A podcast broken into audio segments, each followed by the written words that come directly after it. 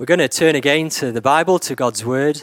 Each week what we do at Capernwray Church is we look at a passage from God's Word. We hear it taught. We want to hear what God is saying to us. And so the passage for this morning is Titus and chapter 2.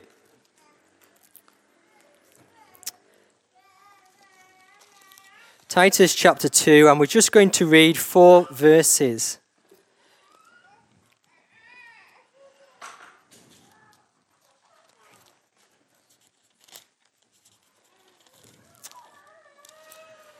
Let's listen to God's word. For the grace of God has appeared that offers salvation to all people. It teaches us to say no to ungodliness and worldly passions, and to live self-controlled, upright and godly lives in this present age, while we wait for the blessed hope, the appearing of the glory of our great God and Saviour, Jesus Christ, who gave himself for us, to redeem us from all wickedness and to purify for himself a people that are his very own, eager to do what is good. They're the verses that we're going to be considering together this morning. In a moment, the children are going to go out to Sunday school, so all of those primary age children can go out through the door at the back. There's also a creche this morning for the kind of 0 to 3s. So if you've got very little ones and you want to take them out to creche, again, go out that way and someone will point you in the right direction. Before you go out, we're all going to pray together. Let's pray.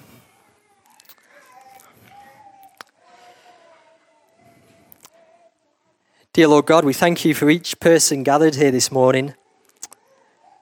We thank you for the youngest right down to the oldest. Father, we thank you for little Emma here this morning as well, just a few days old. And Lord, we pray for each of us, from the youngest to the oldest. We pray, Lord, the God, that you would give us ears that are open to hear your word. Lord, we pray that you would help us to believe. And Lord, we pray for any who don't yet know and trust Jesus. Lord, we pray that even this morning you would speak to them. We ask these prayers in Jesus' name. Amen. Amen. So if the younger ones want to head out, that would be wonderful. And I'm going to invite Jonathan Halsey up. Jonathan's going to come and preach to us from that passage. Thank you, Jonathan. All right. Well, very good morning to you all, and special welcome if you're here visiting, and the family of friends of Tom and Helen to celebrate the dedication of Naomi and Joseph. Wonderful to have you here this morning. My name is Jonathan. As Luke said, I live in Arkham with my wife Claire and our 3 kids, one of whom is with a Liverpool hat. One of the massive privileges I remember having a few years ago, I was invited on several Christian legal conferences, and they were all based at Ritz-Carlton hotels. If you don't know Ritz-Carlton hotels, they're very, very nice. There was one in Vienna. There was one in Phoenix in Arizona. My personal favorite was the one in Laguna Niguel in California. It was literally on the beach looking out to the Pacific Ocean. And as I say, I was invited, so it didn't cost me anything. The airfares from Austria, where I was living at the time, were free. It had multiple swimming pools, incredible food. I don't know what the price was per night, and just be honest, there's no way I would have stayed there had I not been invited. I just want you to take a minute, think about the dream place for you to stay or live. Imagine what it would look like. And if you think of a hotel, maybe it's got tennis courts. Maybe it's got a golf course. I mean, maybe it's got a farm. We are in Arkham, and think about your dream hotel. What would it have? All those things. Maybe think about the kind of presidential suite, the best view around the hotel. Think about the amazing food, the walk-in wardrobe, all these things. Before you start dreaming too much, now I just want you to imagine. There's a beggar, and he is outside that hotel, and he hangs around, and he looks to see any scraps that come to the bins from the hotel. He looks to see if any holidaymakers are throwing away some clothes they don't need. He's looking to rummage around, see what he can find, and make the best of what he can find. And then one day, the hotel manager of your hotel, he comes and he sees the beggar and he says, you know, I've seen you. I've seen you rummaging around in the bins. I've seen you looking for scraps of food and clothing. I don't want you to do that anymore. I want to invite you to live, and you can stay in the best suite. We're going to get a hairdresser for you. We're going to get clothes for you. You can eat in the restaurants. You can swim and use the gyms. You can enjoy life in this hotel. And so there's one condition. The hotel manager says, you've got to leave behind the old way of life. There's no more rummaging around in the rubbish bins. And so the beggar, he's thinking, well, this is amazing, right? Who would not want to go and have a better life? And the beggar starts enjoying the swimming pools and getting smartened up and the great food and the fitness facilities. Well, what would you think if one day the hotel manager, he's walking around as a good manager does, and he sees the former beggar back by the bins outside. He's rummaging through the bins, looking for some scraps. He's looking at things that have been thrown away by the hotel. What would you think? You could imagine him saying, I've given you everything. I've given you everything you needed for the greatest life imaginable. What are you doing? Well, it may seem like a far-fetched example, and of course it's not a perfect one, is it? Life as a Christian is far from easy. It is far from easy. The prosperity gospel is false teaching. We know that. But sometimes I can be a bit like that beggar. Maybe sometimes you can be a bit like that beggar. We've been offered the greatest life on the planet, to quote Graham Stanford, a local preacher if you know him. Living with our Maker who knows us, who knows what is best for us. But sometimes we go wandering back to what we're used to because it's comfortable. To give another analogy, it's a bit like a prisoner.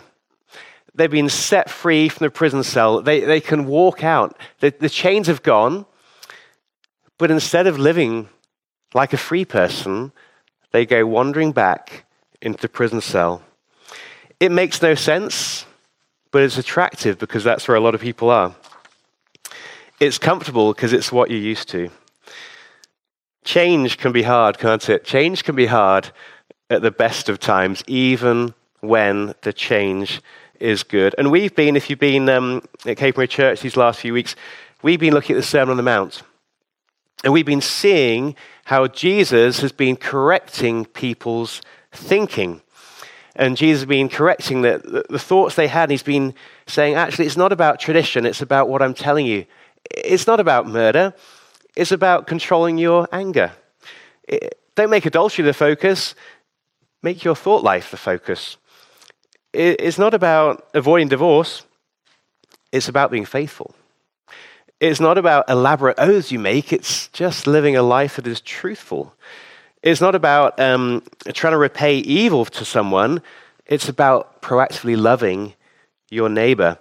And it's not about hating your enemy, which is nowhere in the Bible, of course, but it's about praying for them. And Jesus was fulfilling the law. He wasn't contradicting it. He was living out the heart of the law. So we've seen in this series that we should be generous people. We should be prayerful people. We shouldn't be storing up treasures on earth, but in heaven. We shouldn't be worrying. We shouldn't be judging. This is the kind of life we're called to live. And when we do these things, we're living like the wise man who built his house on the rock, not the sand. We're like the people who are walking through the narrow gate, not going through the wide gate. Yesterday, a few of us went on a walk, and it was funny, as we were walking down, I said to Victoria, this is the one time in life I'm going to say it's really important that we stick to the wide path, because they're all kind of ways going down to the pepper pot if you've been up there, and like, let's stick to the wide way on the way down. But actually, as Christians, the life that we're called to live, and this is what Luke said in the very first session on the Sermon on the Mount, quoting John Stott, it is a life of Christian counterculture. That is the life we're called to live. So this is the passage we're looking at this morning. And what Paul is doing, we haven't been in Titus, so let me just summarize. He is basically saying this is the effect that grace should have on the life of a believer. It's about rejecting things that are ungodly, leading to holy living. And it's just like what Jesus was saying in the Sermon on the Mount. So let's read those verses again, if you've got them. Titus 2, 11 to 14. And if technology works, they're going to be there. Fantastic. For the grace of God has appeared that offers salvation to all people. It teaches us to say no to ungodliness and worldly passions, and to live self-controlled, upright, and godly lives in this present age, while we wait for the blessed hope, the appearing of the glory of our great God and Saviour, Jesus Christ, who gave himself for us, to redeem us from all wickedness and to purify for himself a people that are his very own, eager to do what is good. I've got three practical things for us to remember. Always good to have 3 points. Then we can remember them for the rest of the day and hopefully week and beyond. God's great grace. We want to remember God's great grace. We also want to remember the reality of this age. And then we're going to look at the certainty of Jesus' return. 3 points to remember for us from this morning.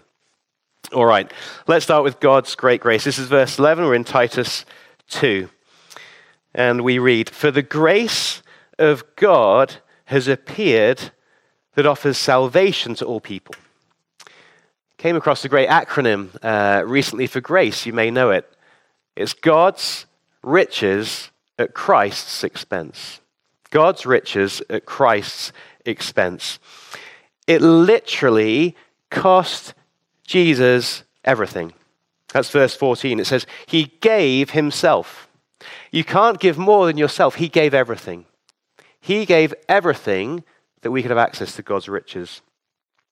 And the word there for appeared, it says the grace of God has appeared. What it's talking about, it means the visible appearance of something or someone who up to that point had been hidden. It's like seeing something for the first time. It was there, but suddenly you see it. It's like you get up early in the morning. I used to do this in Austria. You hike up a mountain, and then the sun comes up. A wonderful experience, but suddenly you see something. It was always there. It was just hidden from sight till it rose. And so God has always been gracious. God has always been gracious, even with Adam and Eve, giving them clothing after they were expelled from the Garden of Eden. But grace, it appeared visibly on this earth in Jesus Christ. It appeared visibly in Jesus Christ. And it says here in verse 11, it offers salvation to all people. Grace is for everyone. John 3:16, for God so loved the world that he gave his one and only Son, that whoever believes in him shall not perish but have eternal life. Grace is the undeserved love of God that God showed us in the Lord Jesus even when we were sinners. That's Romans 5:8. God demonstrates his own love for us in this: while we were still sinners, Christ died for us. Grace is an amazing gift. We're saved because of Christ, and we're saved not because of anything we've done. This is Ephesians 2, 8 and 9. For it is by grace you have been saved through faith, and this is not from yourselves. It is the gift of God, not by works, so that no one can boast. Faith is by grace. Salvation is by grace. Why? So that no one can boast. It's not about us. It's not by works, so that no one can boast. It is a gift. We've had several kids here who've gone out to class. We've got a few young ones left. My children know how to receive, right? Children are really good at receiving gifts. Our children, right, Joe, are also good at asking. They're very good at asking. And I think it's this. Children know they are completely dependent upon other people to provide them what they would really like. And the list can be quite long. Sometimes they realize that with their £2.50, whatever it is, a week pocket money they get, they realize what they would like to get, the latest Liverpool kit or a PlayStation. They realize, they do the maths and think, well, this is going to take way too long. I'm going to ask. And they do ask. Children, they know what it is to go to someone in faith and receive, they come to their parents who a lot of times say no, but they still come back. They know how to keep asking, and they find it easier, I think, on the whole, to accept gifts than adults do. I think sometimes the older we get, it's like, oh, no, I'm going to do this on my own. I can do this. So Ephesians 2, 8 and 9, we've learned that salvation is by grace. Faith is by grace. And then the next verse, verse 10, Ephesians 2. For we are God's handiwork, created in Christ Jesus, to do good works which God prepared in advance for us to do. You may not feel like it this morning. You are a work of art. That's what it says. It says we are God's handiwork. The word for handiwork is poema. It's where we get the word poem from. And it literally means a masterpiece. All of you, you're works of art. You are works of art because you have a special maker. You have a special maker.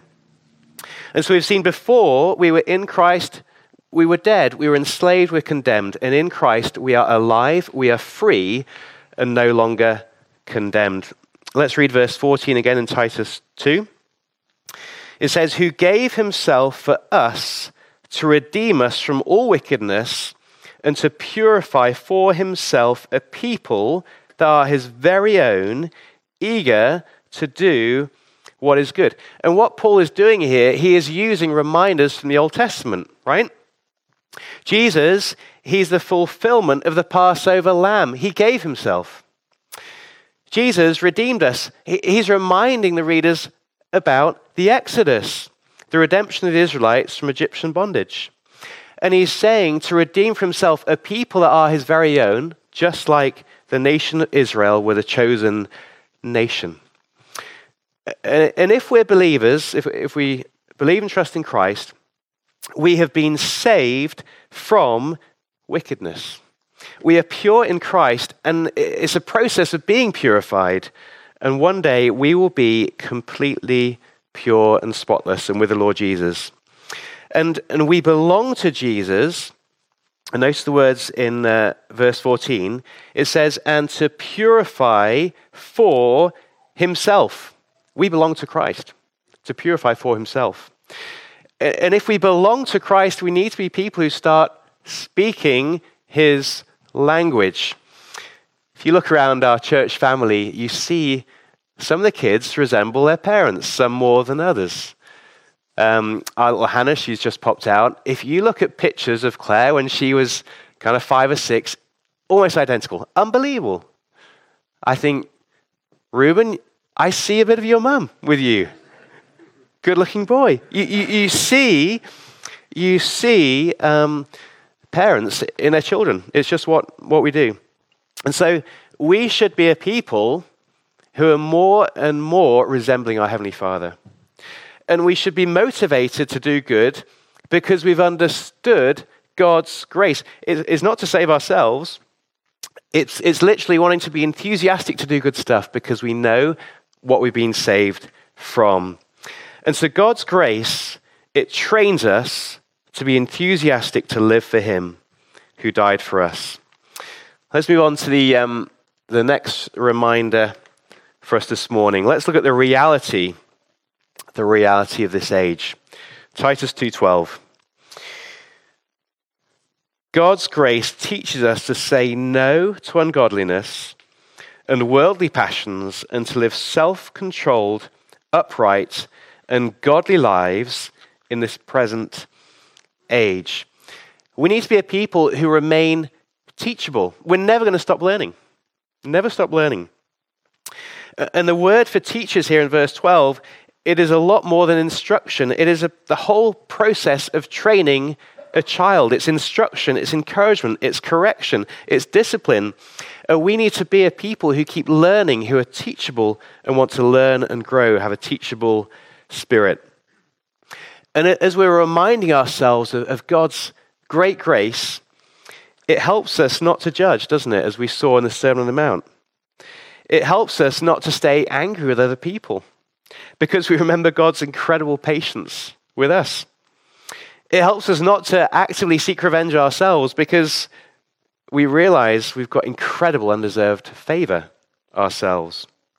And as we remind ourselves of God's great grace, what we've been saved for, remembering the cost it came to for Christ, as we remember this, we've got a teachable spirit. We're going to find it easier to say no to ungodliness and worldly passions, and we're going to find it easier to saying yes to living a self-controlled, upright, and godly life. Because grace, if we've understood God's great grace, it's going to make it easier to renounce, to say goodbye to our old way of living, and to turn to godliness, away from ungodliness. We had the dedication of Naomi and Joseph today.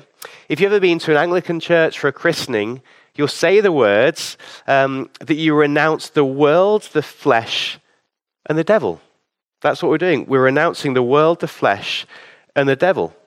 Because worldly passions are a bit like the song by Queen, right? I want it all. I want it now. There's no freedom in that. There is no freedom in wanting it all and wanting it now. You're actually captive if you have to have something right now. And so saying no is not something negative. And sometimes Claire, my wife, and I, we feel like we have to say no to our kids quite a lot. No. And actually, it's because we want our children to be free. Because why do we limit screen time? We want our children to be free. Why do we say no to a packet of Haribos at 9 a.m? Because we want our children to be healthy and not have teeth that fall out early on in life. We know it's going to stop them developing well. And also, if they ask for Haribo at 9 p.m, it's going to stop them sleeping well. And so, Galatians 5:1, it says, "It is for freedom that Christ has set us free. Stand firm then, and do not let yourselves be burdened again by a yoke of slavery." If we're in Christ, we have incredible freedom. And freedom includes the freedom to say no. I'll be honest, I like to go shopping. I like to buy T-shirts and jumpers, but freedom is to say, no, I don't actually need that. And Claire's smiling because she knows that is me. Freedom is also freedom for the person who wants the extra piece of cake but knows they shouldn't. Freedom is actually saying, I don't need that, and I'm happy with that. Freedom is freedom for the person who wants the extra drink but doesn't take it. I was involved in the ministry of torchbearers for over 10 years. First at Taunhof in Austria and then at Capernwray these last few years. And I used to say to the students that as a Christian, you're free to drink in the sense it's not completely prohibited. And we have different views on drink, I understand that. But actually, part of the freedom to drink is a freedom not to drink. And when students would come to us at Taunhof, Capernwray, other centres, they were not allowed to drink while they were with us. And so I'd say to them, while you're with us for these 3 months or 6 months, it is a chance to see how free you are. Freedom also means being able to say no to things and being okay with that. And so back in Titus 2:12, Paul is talking about the present age. See that? The present age. This is a phrase that doesn't appear much in the New Testament, but it does appear, and the reference is there also in 2 Corinthians 4:4, in Galatians 1:3-5, let me read those. 2 Corinthians 4:4. Read, "The God of this age has blinded the mind of unbelievers so that they cannot see the light of the gospel of the glory of Christ, who is the image of God." And so we have to remind ourselves actually that if you don't have Christ, you're blind. You're blind. And if you're blind, you're stumbling around, you're a bit confused, disorientated. That is what Paul is saying. How about Galatians 1:3-5? "Grace and peace to you from God our Father and the Lord Jesus Christ, who gave himself for our sins to rescue us from the present evil age." He gave himself for our sins to rescue us from the present evil age. We have been rescued. We've been rescued from the present evil age by Jesus at a great cost. And the devil is the arch enemy of God. He is the unseen power behind all unbelief and ungodliness. And so this present age we live in, this earth, it is temporary. And that is so different to the eternal glory that awaits for us in God's new creation that is forever. A creation that will have no illness or sickness or death or suffering. And so that brings us on to my third and final point for this morning. Let's remember the certainty of Jesus' return. Titus 2, verse 13.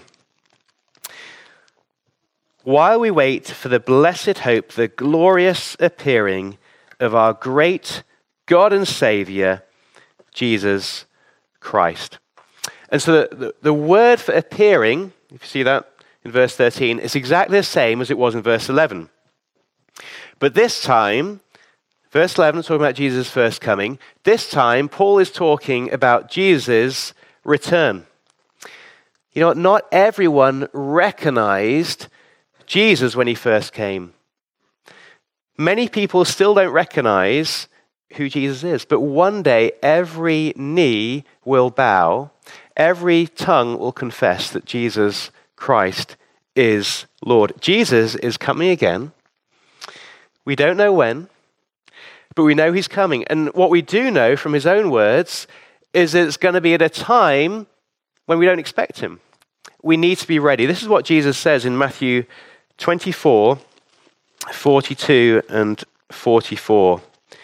Matthew 24, let me read verses 42 and 44.